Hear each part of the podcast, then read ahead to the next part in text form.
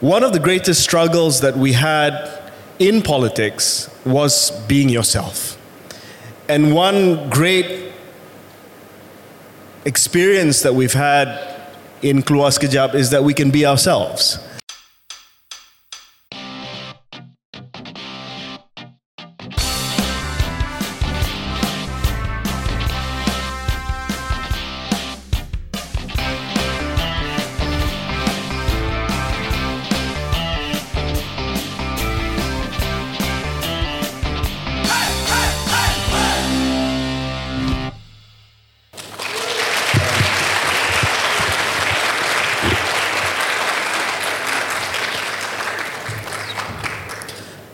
Assalamualaikum warahmatullahi wabarakatuh and salam sejahtera. Good morning, everyone. Thanks, Eddin, for that very, very generous and kind, perhaps undeserved introduction. Pauline, thank you very much for having Shahril and I here at the Georgetown Literary Festival. We don't quite know what to expect because we were told to talk about books and the written word. Not many people know this, but Shahril and I, before the recording of every episode, we actually swat up quite a bit on what we're about to talk. We don't wing it. So last night, uh, I'm a very last minute person like Eddin, uh, sekejap, sekejap, deadline sekejap. So last night, I, in, in my desperate attempt to sound literarily intellectual this morning, I decided to reread uh, War and Peace at 10:30 last night. I didn't manage to finish it, but um, and I will do our best to talk about ideas this morning. I'm going to kickstart the session by telling you how I met this guy next to me. And this is not planned. And, and I, didn't, I didn't tell him this. I, I, this morning, I, when we met at the airport, I said, Can you talk about your three favorite books? That was a ruse. So this is the real thing. Um, a lot of people ask, How did we meet? There's an age difference here of about a, a decade, about 10 years. Um, he's younger, I'm older. Um, and uh, they always wonder because you know we have this chemistry on the podcast. I met Shahril through his writing, and this speaks to who we are as people. And I don't want to speak on his behalf; he can do that later. But I met him when he was still a student at university. He was studying economics and politics in the UK. But I came across Shahril Hamdan through an article that he wrote about me. And it was an incisive article, an article that wasn't comfortable to read for me because it wasn't kind, but it was honest. And I knew that I had to meet this person because the audacity of somebody that age without any experience to deign that he would write something about me felt worthy of my attention and my time. And we got talking, and my initial suspicions were confirmed that this was a young man who was driven, of course, by principles and values, and I think that that's important in politics. But equally important is that this is a person who is driven by ideas. And I think that's the main crux of what we want to talk about this morning. How ideas must drive political change. How it's not expediency. It's not the instrumental benefit of being involved in politics, but rather it's the intrinsic notion that you're doing something because of ideas that you believe in. And that's how we got to know each other. Shahril ended up working with me when he came out of university. Then he decided to spread his wings further, went off to do a postgraduate degree, became a management consultant. We both ended up in politics, and we both find ourselves now in political exile together.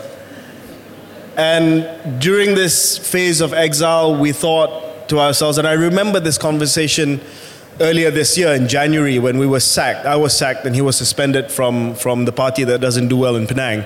Um, but he said to me, Why don't we use this time to showcase ideas? Not in the sense that we have a monopoly on ideas, but in a sense that we should find a way how ideas can matter in politics once again. Because one thing that I completely regret about my political career, and I hope one day if I ever decide to go back into politics, I don't repeat this, is the fact that you become extraordinarily stupid in politics. And I say that because you stop reading and you stop writing. The two most important things to proliferate ideas, which is to write and which is to read, you stop doing because you don't have the time, you don't have the bandwidth, and you certainly don't have the colleagues who engage you in that way. So I'm going to stop there and ask you what you think about my introduction. Um, thanks, everyone. Thanks um, for, for having us here. I was going to thank Eddin for the kind introduction. I should do the same for you. Um, I think that is one part of our history and our present that not everybody knows. Um, and that dynamic that he so eloquently described at the genesis of our friendship or our, our getting to know one another is probably what makes this podcast work as well. That we are extremely focused on what kind of ideas we can put forth in the episodes that we record, but also to, I think, expose the contingency and the limitation that we have as individuals about how comfortable we are with these ideas and how communicating these ideas is a completely different task than simply understanding them on text. And one of the things that we wanted to do when we, we did this podcast was to translate, to bridge the gap uh, between what we thought was, you know, maybe highbrow or something that's a bit more comfortable with this kind of audience, and bridge the gap to the lay person who is no less intelligent, no less passionate about things that matter, but maybe doesn't have the same lexicon or doesn't have the same, you know, uh, vocabulary or, or vernacular uh, that we may be comfortable with. So I think that bridging of generations, that bridging of ideas to to uh, to some communication that people can receive, is the journey of our kind of friendship and the journey of this country. And when we find ourselves now in exile, uh, we've stumbled upon perhaps a medium that uh, we didn't expect to be this big. Uh, we're extremely privileged and grateful to have it. We started it off almost as a laugh, but now it stands on its own terms and its own merits. Uh, people at the start were quite cynical. Was this one way to keep relevant? Was this one way that we will go back to the pub- to public life, to politics? I think again, Keluar Sekejap now, with the support from people like you and the rest of the country, stands on its own terms and it should be judged on its own terms. One of the most memorable quotes from this year in our podcast came from the great literary figure Sanusi Md Nor, the chief minister of Kedah, when he appeared on a special episode of Keluar Sekejap where we asked him what was the single most important advice you received as a relative newcomer, and he came from nowhere and suddenly became the Menteri Besar of Kedah and this larger than life figure as we know today. And he told us, and I suspect he was quoting the great lyricist Chris Cornell from the band Soundgarden. He said, Tok Guru bagi tahu saya, just be yourself. And he said it precisely like that, just be yourself. And we, I found it profound, and I think Shahril found it profound as well, because one of the greatest struggles that we had in politics was being yourself. And one great experience that we've had in Keluar Sekejap is that we can be ourselves. And it's not it's not that you fake it when you're in politics, but when you're in politics, politics itself, especially party politics, necessitates that you conform to some extent. And you have to tame your instincts. You have to make sure that you are part of a team. And sometimes that has a toll on you and a toll on your sense of belonging. And look, please don't take this by meaning that I disagree with the discipline of party politics. I do believe that party politics, political parties need to have discipline. Otherwise, it will look extremely, extremely unruly. But at the same time, it takes a toll on people who believe in things, who have ideas. And sometimes those ideas may be at odds. If you're lucky enough to be, belong to a political party which is a big tent and has a benevolent leader that accepts those multitude of voices within the big tent, that's fine. But if you have somebody who is less tolerant of diversity of views, less tolerant of mavericks who may want to chart a path of their own, that brings with it a lot of challenges. And that brings me to the setup that I told Shahril this morning, which is tell us about your worldview, Shahril. And, and, and I have introduced it that way because I know what you're about to say. But tell us about your worldview and some of the key ideas and books that have informed this worldview of yours. Yeah. Um, first, I just wanted to make a reference to the actual uh, title of our session. Let's talk about text. Uh, somebody texted me and said, I wonder how many people understood that reference um, and, and what song it came from. Um, but to your actual setup, which is to try and use this session to kind of speak about our, our worldview and, and the texts that have influenced that worldview. I shared on the phone last night, last evening, when, when we spoke briefly, that upon reflection of my adult life, most of my life, especially in this moment of exile and of transition, which also fits with uh, Terra Incognita, Yes. uncharted territory. So we are in We are. uncharted, uncharted territory right now. So my, my, my story is um, I, I make no claims to trauma or, or you know dislocation but like many people i think my story is one where i try and find a home and i try and find a belonging I am a child of mixed parentage, so my mother's Chinese, my, my father's Malay. That in itself is no, you know, a lot of people go through that. Um, I grew up, however, in a very working class uh, background, in flats in Shah Alam, in the 90s. And from that age, I, from a very young age, it was about fitting in. Because my mother, to her eternal credit, dia masuk Islam, dia tak semestinya masuk Melayu. So she retained, retained slash retains a very Chinese culture, identity, whatever that means, right? But um, as a eight, nine year old, though, that was sometimes difficult for me in a country and in a setting where you have to be one or the other. lah. So I went through periods in my life, KJ and everyone, where I tried to assert my Malayness, almost ditch my Chineseness.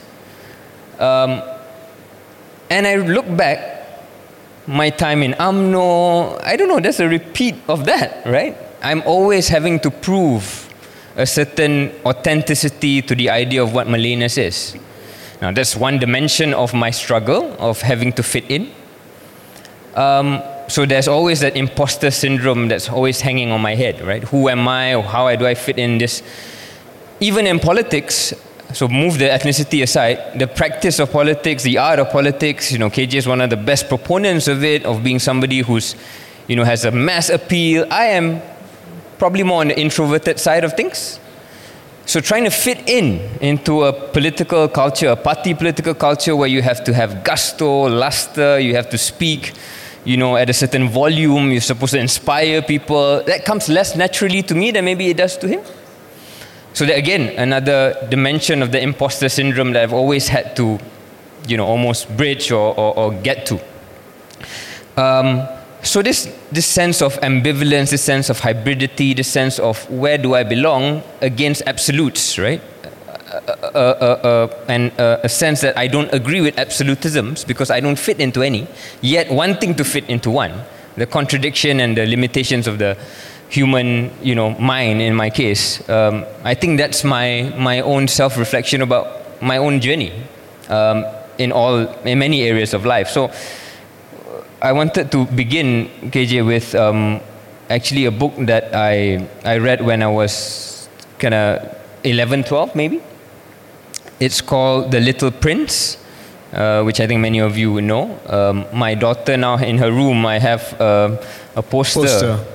Uh. of one of the quotes, uh, all that is essential is invisible to the eye. Uh, so it's, a, it's written by, I don't know if I'm pronouncing this right, uh, Ant- Antoine de Saint-Exupéry. So um, it's, a, it's a book that I, I learned a lot from when I was 11, 12.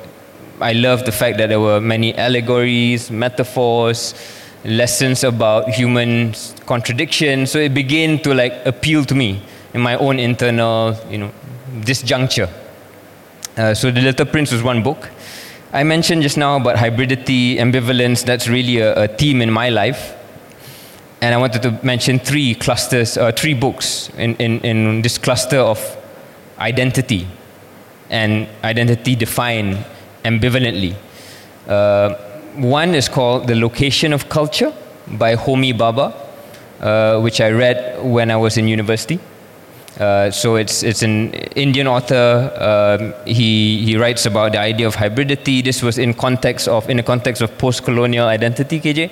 So there was a sense that you know, as subjects of the colony, you mimic uh, and you hybridize yourself. And I think that's also relating to people like us, where people sometimes mock us. We mock ourselves for being a bit Anglophile, you know, looking up to to the to, to the UK, when also at the same time realizing that we're not, you know, colonial subjects, or nor do we like the fact that uh, we were uh, colonized by them at some point, but having that, that sense of, you know, ambivalence about what's our relationship to that country and that former colonial power.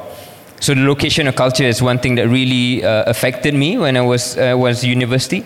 Another one is by Benedict Anderson, Imagine Communities, which I think many people would have read. Um, Ben Anderson spent a lot of his life in Indonesia. Yep. Um, and that began to highlight to me in a very intellectual way the constructedness of race and ethnicity. Mm. Um, again, by the way, another point of contradiction, paradox. I say that I fully realize how constructed race and ethnicity is, yet I entered UMNO which is a fully race-based party, right? So that I'm still going through that, you know, understanding that. Uh, uh, I'll explain that on in another day. It's okay. Mahathir is quite fluid as well. Sure. Yeah.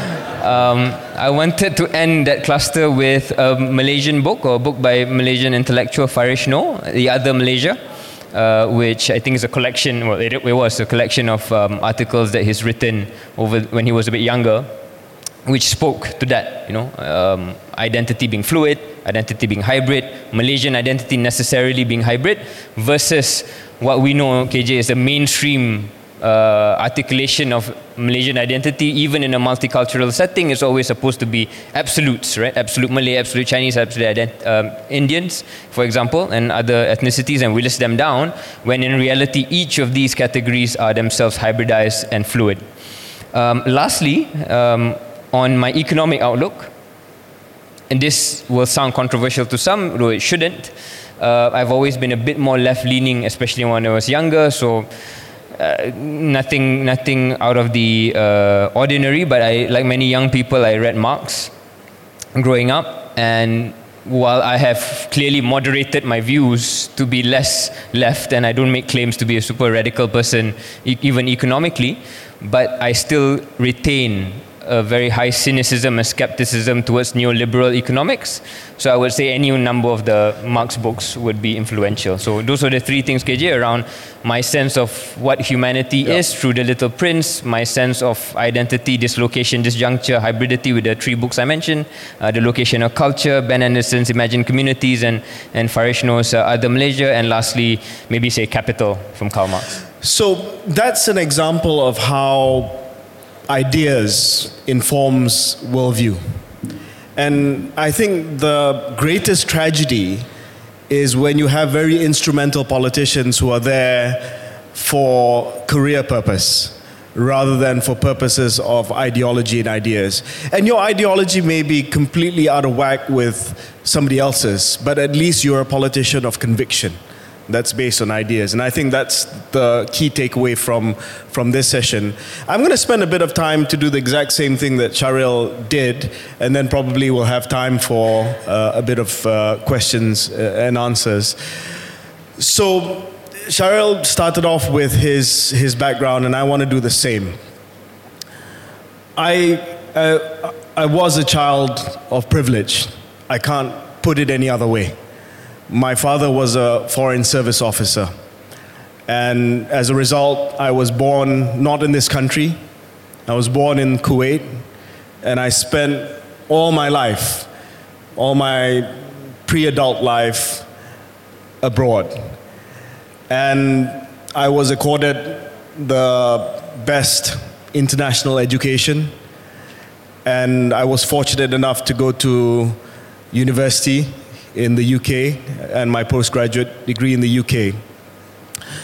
And I grew up with this very idealized view of the world, as you would of a, a child of a, of a diplomat studying in international schools, thinking that that was the default world out there, where people got along, where you celebrate diversity. The first two, so I'm going to do three sets of two books. The first set of two books that shattered that world for me and has resulted in a, a worldview that has a hard edge, especially around Malaysia and our place in the world, was when I read as a, as a student at school both Conrad's Heart of Darkness and then immediately after that, Chinua Achebe's Things Fall Apart. And that stuck with me right up until today.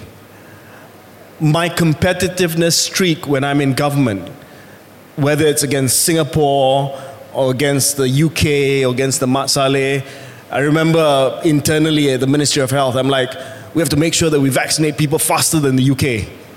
We have to make sure that we prove these farmers. You know why? Because now th- this is a, this. I, I don't like speaking in abstract because I remember when I was negotiating on your behalf for all these vaccines with the top pharmaceutical company, the, probably the the most widely used vaccine in COVID-19. I remember when I was offended. I remember that moment of colonialist thinking that got me so riled up and angry, which was, and I was arguing with them. I said, you know, we we've put in our order, we've put on the down payment already on behalf of Malaysia. Why can't you deliver it faster than you've been delivering it to the Western countries? And after a while, the answer came, which was even if we sent it to you, the entirety of your orders now, you don't have the capacity to vaccinate quickly. I swear. I, I never mentioned this. This is part of a memoir that I'm writing. And I said, What? You, you actually are doubting our capacity to roll out the vaccines. And that's why you think that your delivery schedule should be based on what you think a sort of developing country is capable of doing. And, and that resonated with this hard edge that I had. You know, I read Conrad's Heart of Darkness. It was a, de- a, a book that is full of depravity. I mean, if you've read it, it's about Congo. It's about this guy called Marlowe who goes upriver to find Colonel Kurtz. But it's written in a, in a very Orientalist manner. Conrad wrote it, The Dark Continent, Heart of Darkness, is, is not even, a, is not even a, a subtle metaphor as to how he's painting Africa at that point in time. And uh, Chinua Achebe had a problem with this, and that's part of the reason why he wrote Things Fall Apart, which was also about imposition of colonial values and the disruption of external forces.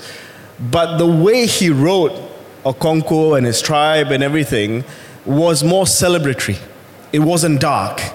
It was a celebration of the continent. It was colorful. It was joyous.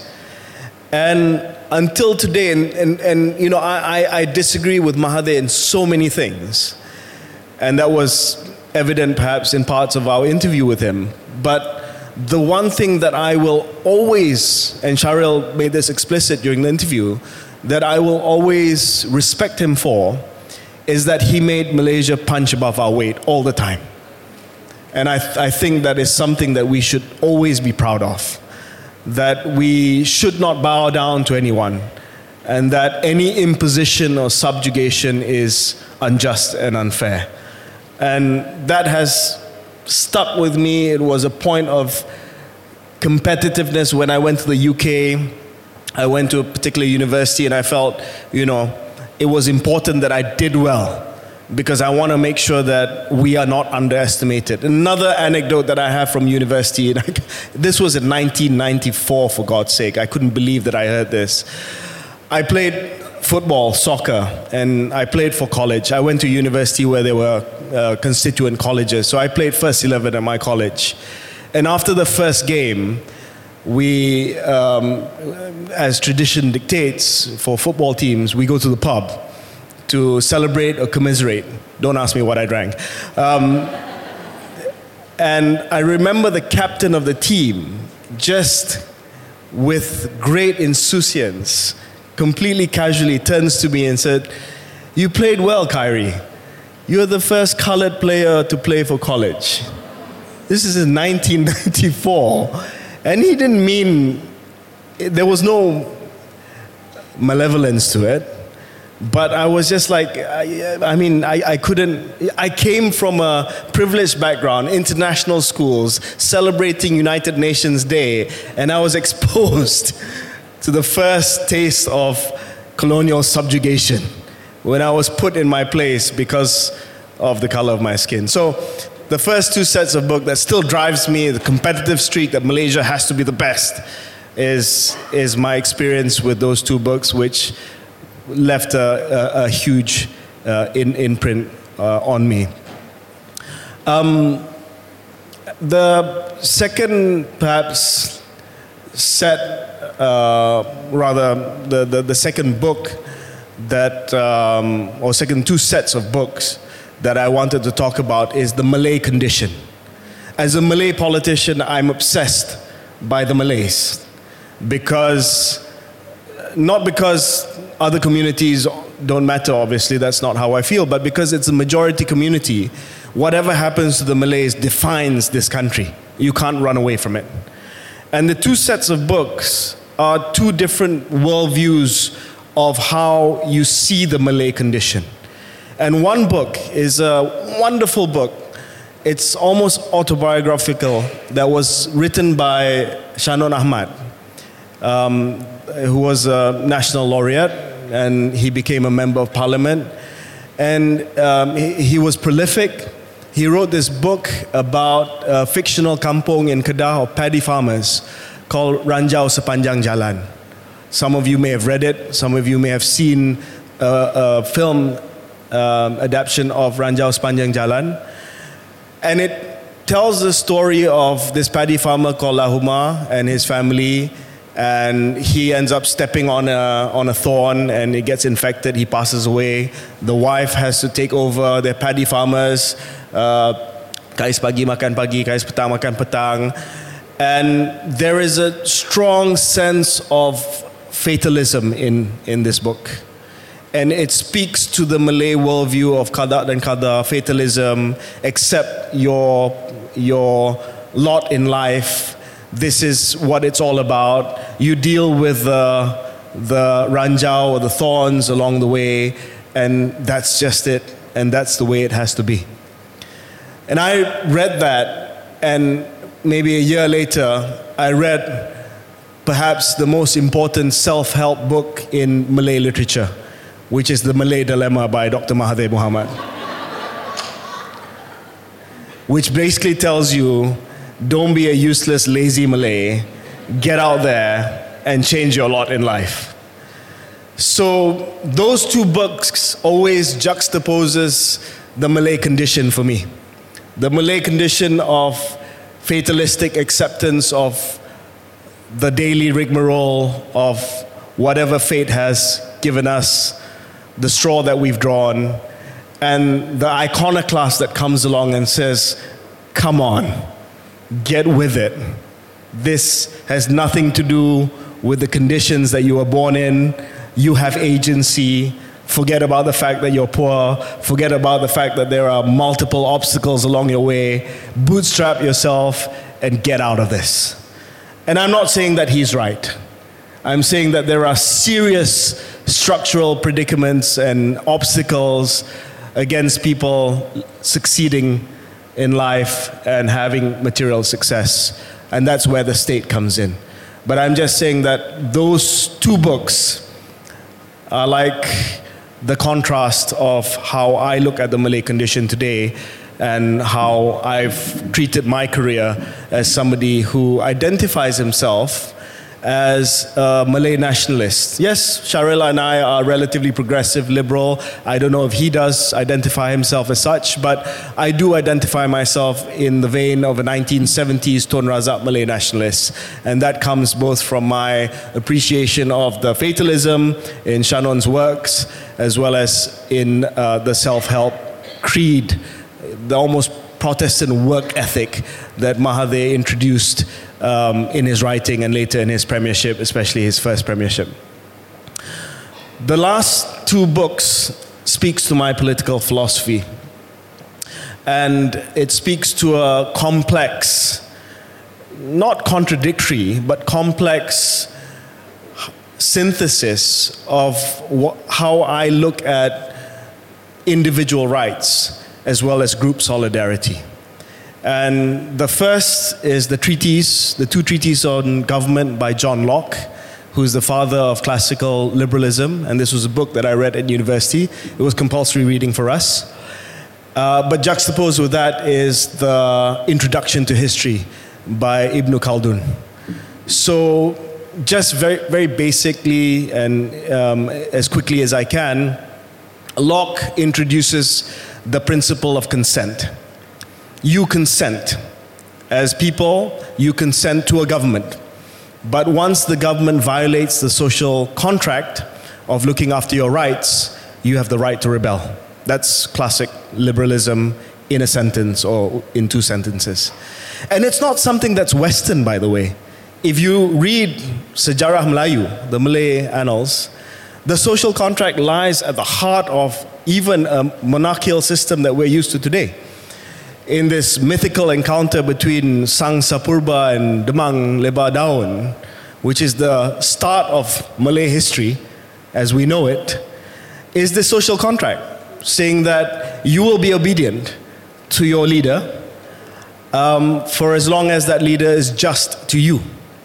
Once the leader is not just to you, then you have, the re- you have reason and just cause to rebel.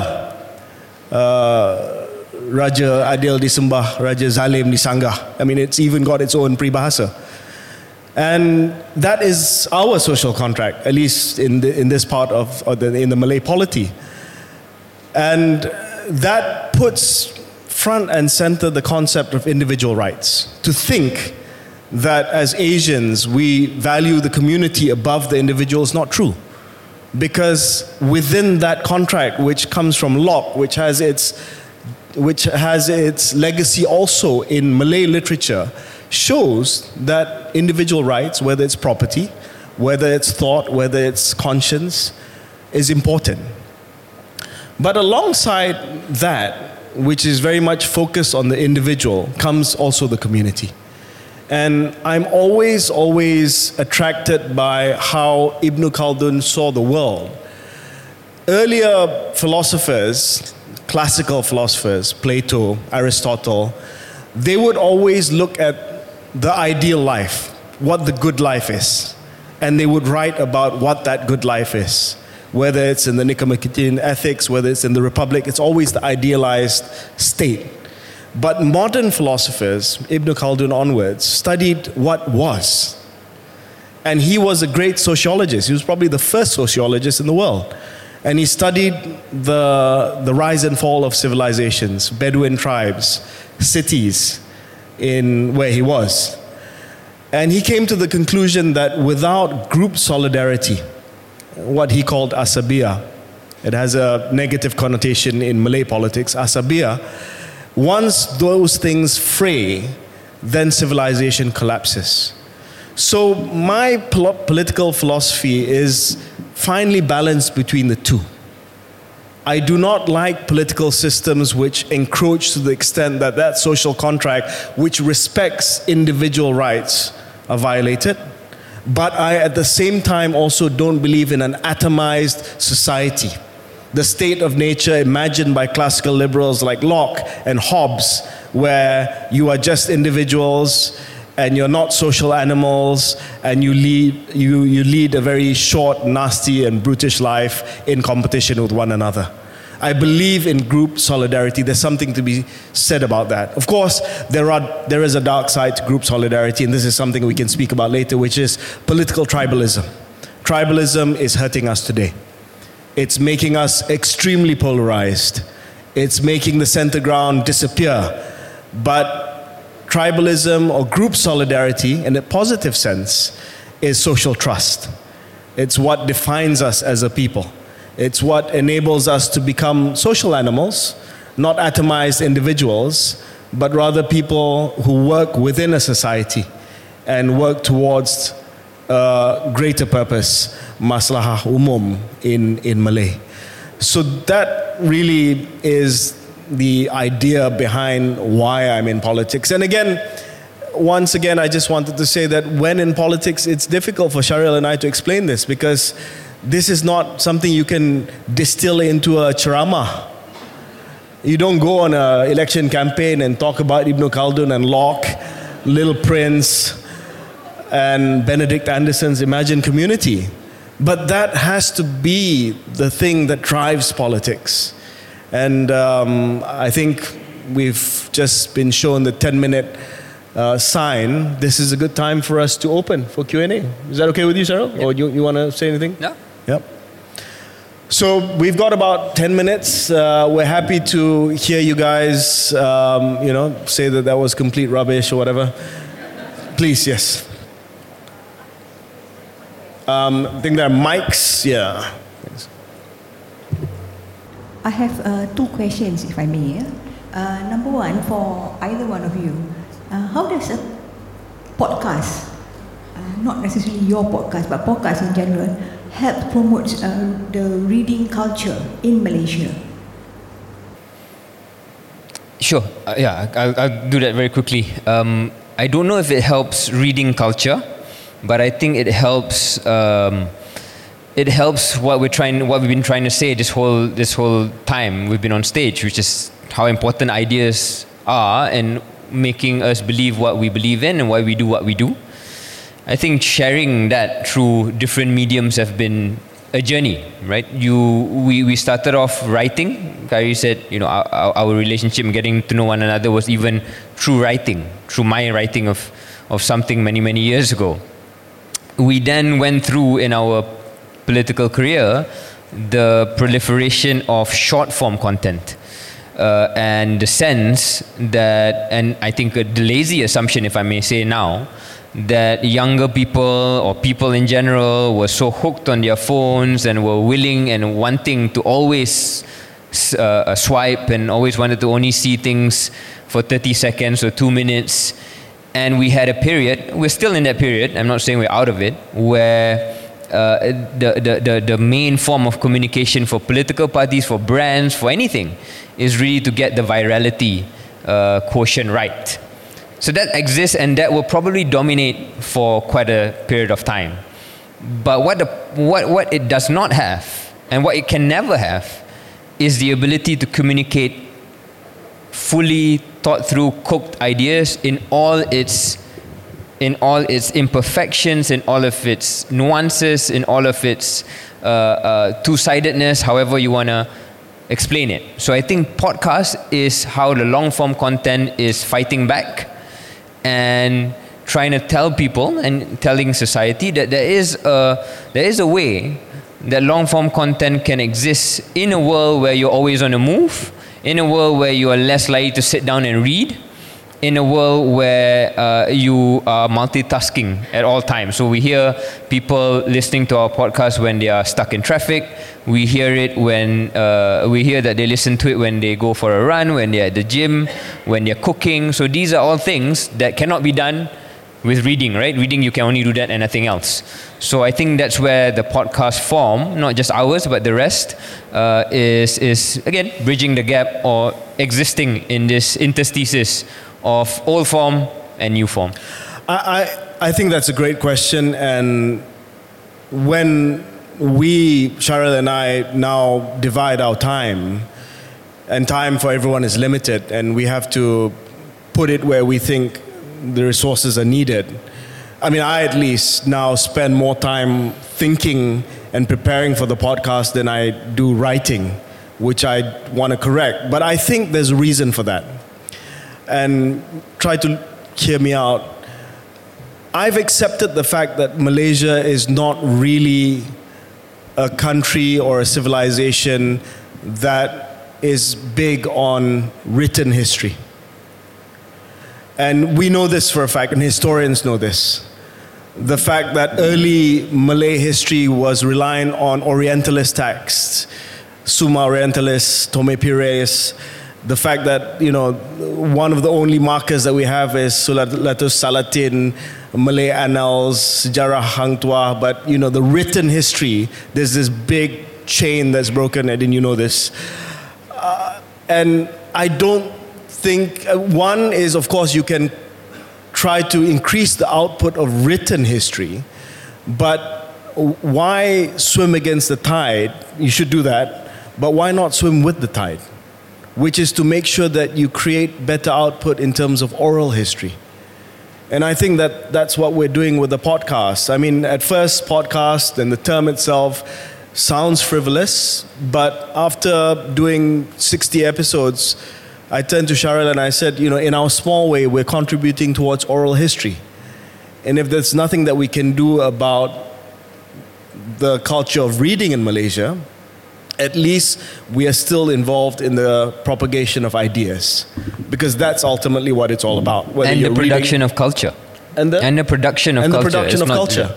So, you know, history to me is a marker of civilization. If one day people want to know what people thought about in 20, the 2020s, amongst the many things that they could look at is archived videos of Keluar Sekejap and these two guys talking about what's happening in the world or what's happening in Malaysia. So I do wish we were more of a, a, a writing and, and reading uh, country with better written history, but we have to embrace our oral uh, tradition as well because we are an oral country. You study uh, the history of Malaysia, it is, a, it is oral, not just in recent history, but uh, for hundreds of years.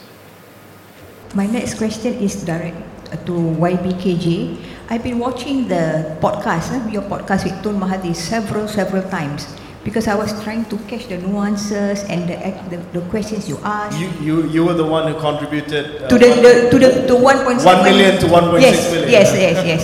And uh, and the more I, I, I, I watch it, and just now when you're talking about Malays, uh, I suddenly feel that you are perhaps morphing into a new Tun Mahathir. Is that is that is that the case?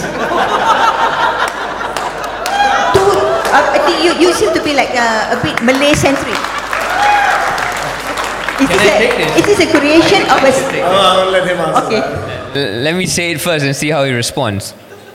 So I, I mentioned this uh, in in one of the episodes. I think after that that interview with Tun, which is that when I was working for him uh, many years ago when I was in my twenties, the joke inside the office, and he never knew this. I think is that he's more of a Mahathir than he liked to admit. So he, that was then, yeah. That was then when he was fourth floor boy, when Mahathir was going after him every day, when he was fighting the sun, and all of that stuff, right? Even then, we could see uh, that in his character and the way he brings himself and his complete self-belief. Pause. Which is good and not so good sometimes. Uh, he's more Mahathirist than uh, than maybe he realizes. So that's my take as somebody who's seen it. I remember Jocelyn Tan, who is a columnist at The Star, once wrote, and this quote has stuck with me until today.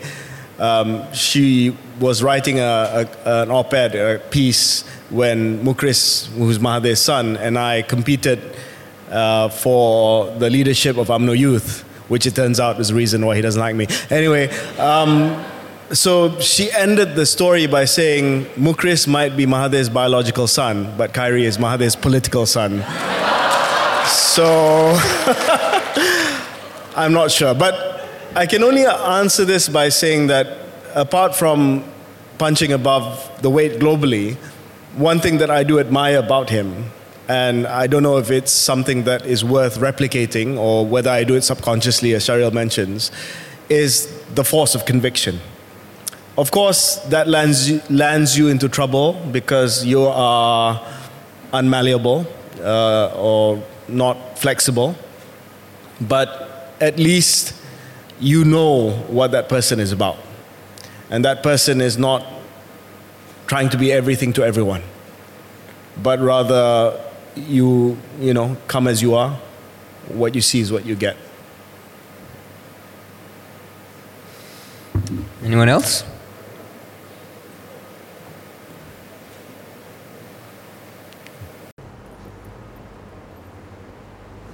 Hi. Um, I guess this is also sort of a two-parter question. You mentioned books by authors who are all men. Are there any books by women authors that influence you either in your life or your political career? And secondly, I think I've watched or listened to most of the episodes. Will there be a woman panelist?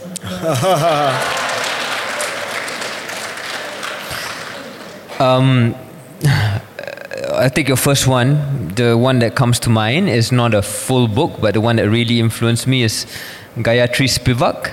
Can the Subaltern Speak? It was, a, it was an essay, a long essay.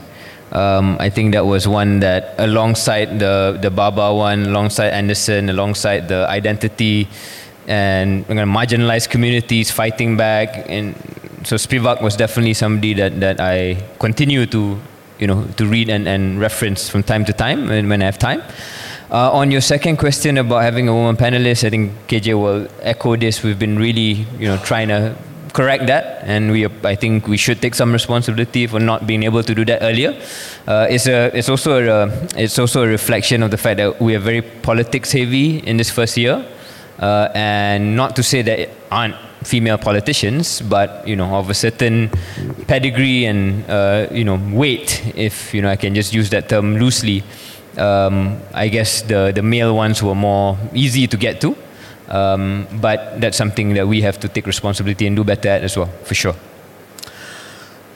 Yeah, I mean, if there's a if there's self criticism for the first year of KS is that we didn't manage to get more female guests on the show.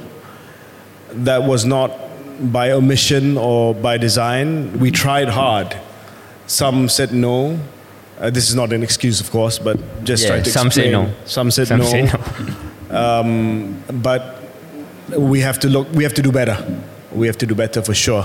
So we are planning a few um, great guests in the in the new year that can better balance the representation on, on KS, and, and we're terribly sorry about that. We Yeah. were it, it, it, was a source of tremendous uh, turmoil for us internally as well because it was like, oh, not again. But I think outside politics, KJ is easier. lah. If yeah, we, if we yeah, broaden it yeah, to be, yeah. you know, Yeah. inspirational women, women in Malaysia, then a bit easier. Sure. When sure. it's politics, because we were very politics focused in the in the first year. Um, they, they- I'm, I'm not saying that there are no women pol- politicians, but they were a bit reluctant. Uh, but now that we're preparing to go beyond politics for the second year of KS, I think yeah, no, uh, yeah I, you know, uh, female authors from A.S. Byatt to Margaret Atwood. These are people that I've read that that brought me tremendous joy. But you know, I'm. uh, I, I don't want to say I'm an Anglophile, but I learned a lot about relationships through Austen.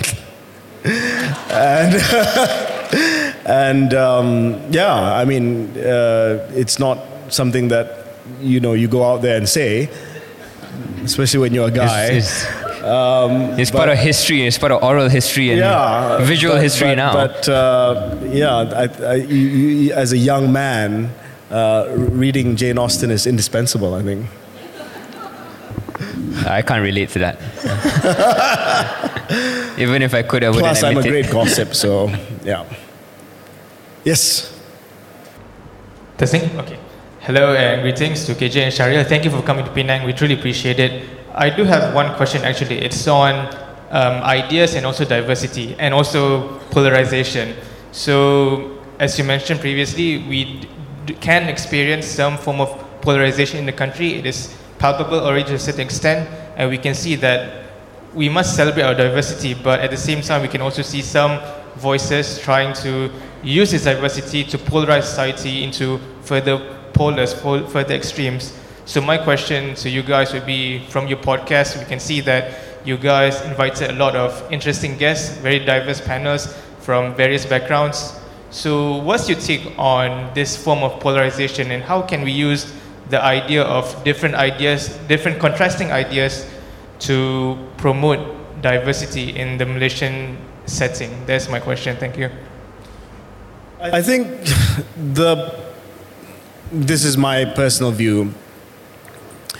Polarization and trib- tribalism thrives in the present format of short form, what Shahril mentioned just now, short form, social media, performative posts.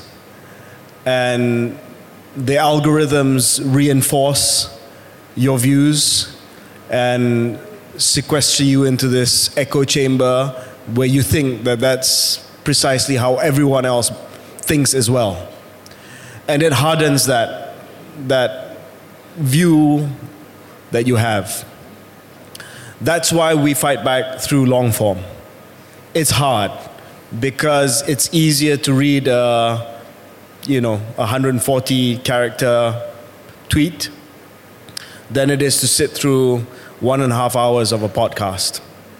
But if you don't fight back against the algorithms and the short formism of what I call political tribalism, then the polarization will become even worse. So it's not um, apple to apple conflict at all because they have it easier. It's just a one liner. And there's no way that we can compete with one liners because, let's face it, ideas require explanation, context.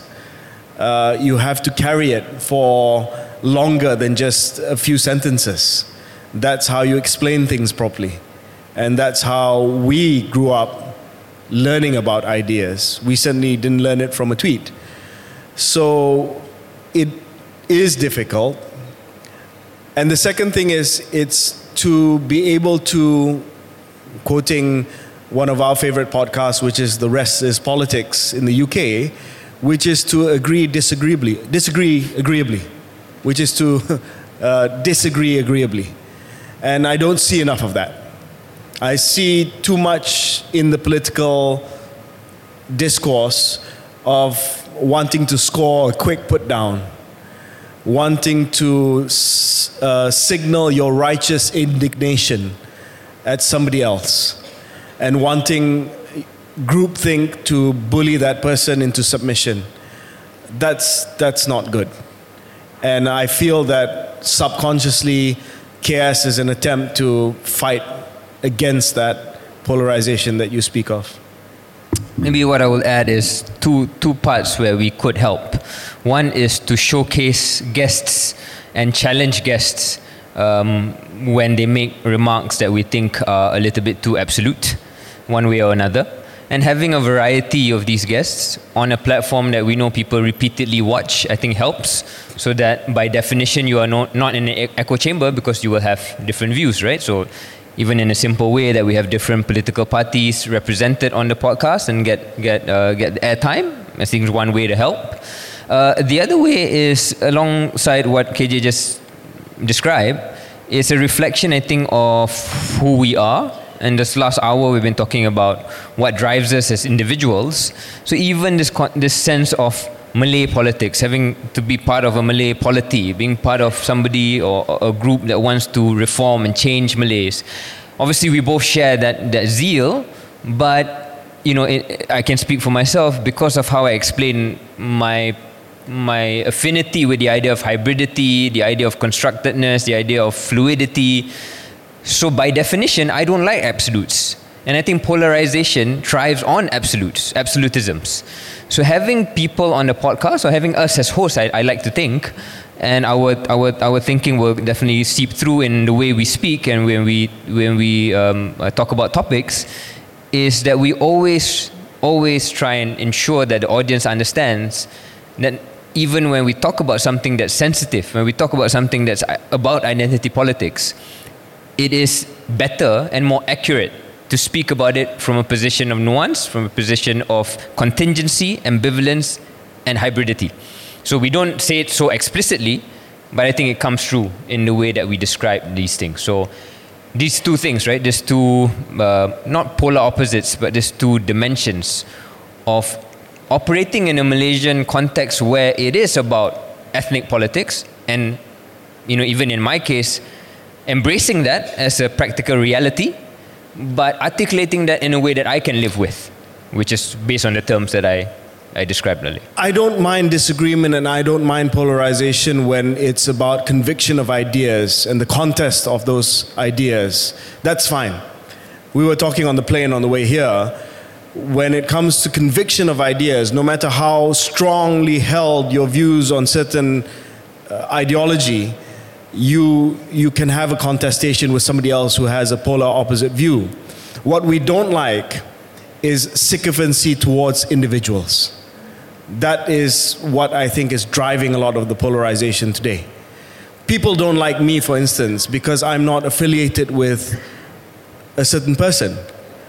Yet, that person who doesn't like me probably has a similar worldview to me. But they are willing to excuse somebody else who is an anathema to them because that person supports the person that they support, for instance, hypothetically.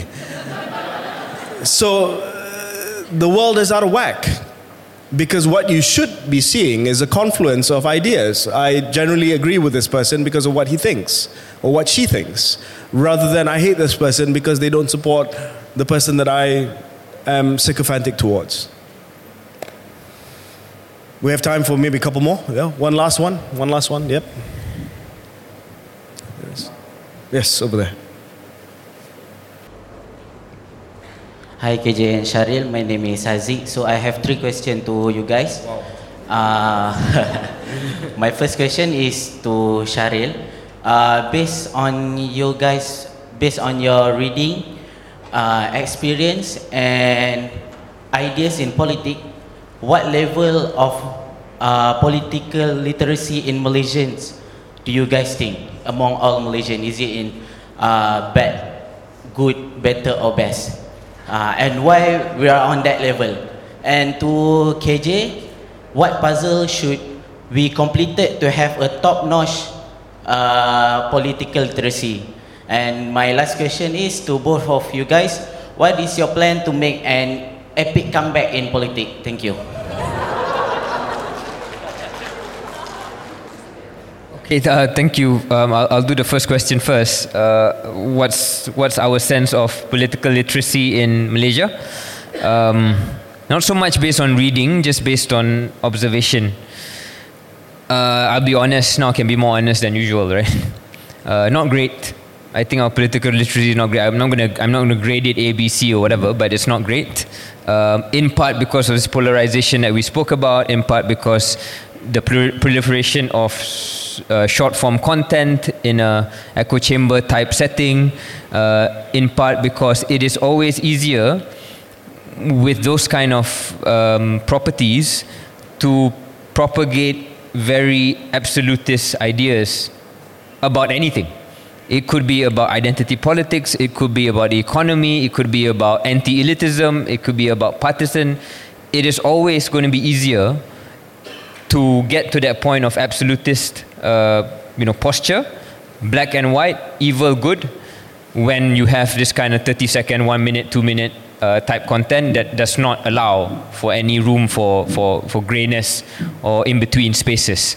So I'd say that's driven so much of why political literacy in Malaysia is not at a level that I think um, I thought it would be maybe maybe 10 15 20 years ago the puzzle um, and I'm not saying that this is the last piece of the puzzle but I just wanted to answer the question by I didn't discuss this with Shahril obviously but by announcing something that we just agreed on on the plane on the way here. So one of the most frequent comments that we get in uh, our social media channels is how much people learn um, through the podcast. And we learn as well. Uh, by preparing the podcast, we are also learning. It's not that like people are learning from us, we are actually learning with you. So we've decided, sorry, sorry, I'm going to do the reveal now. Um, we've decided that next year we're going to come up with a, a, a, new product, KS as well, not keluar sekejap, but kuliah sekejap. And it's going to be videos about um, principles on politics, economics, and we explain things from zero. It's 101 in Malay because everyone appreciates it when we do an explainer. So, for instance, when we're talking about the economy, I pause a little bit and I said, Shahril, can you explain what KDNK is?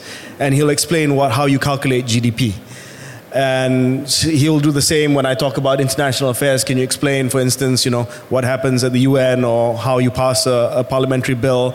Sometimes we are afraid to ask this question because we don't want to seem out of place. So we thought it's a great refresher from us. And when I was in university, the best textbooks are actually the Introduction to Economics. And they're actually written by Nobel Prize winners. So if you are the foremost authority on any subject, you actually are the foremost authority who have written the introduction to that particular subject. So we thought, you know, that would be our contribution towards political and economic literacy next year by coming up with a new series called Kuliah Sekejap. It'll be us explaining uh, in simple terms what, how, how we think the world works. Um, and to end this wonderful session, thank you very much. You've been a great, great um, uh, audience here at Georgetown uh, about the comeback. So, is there a comeback? Yeah, we're not sure. if you asked me in January when I was expelled from the party, I was plotting a thousand and one ways to come back, exact revenge, and win. But I'm not sure that I, I want to do it anymore. I don't know. Um, you know, uh, I've, mental health is better. For sure. Um, family life is better. Family life is better. More at peace with the world. Um, we can come to Penang without people giving us dirty looks. Penang Island. Um, so yeah, I mean, if this is it, then I'm okay with it. You? Yeah, especially because this podcast and other things we do in life have given us a sense of how we can still have impact, alhamdulillah, uh, without being frontline politicians. Um, so that's, uh, that's, also, that's also a reminder that there is life outside politics and we can still scratch that itch some other way. Thank you.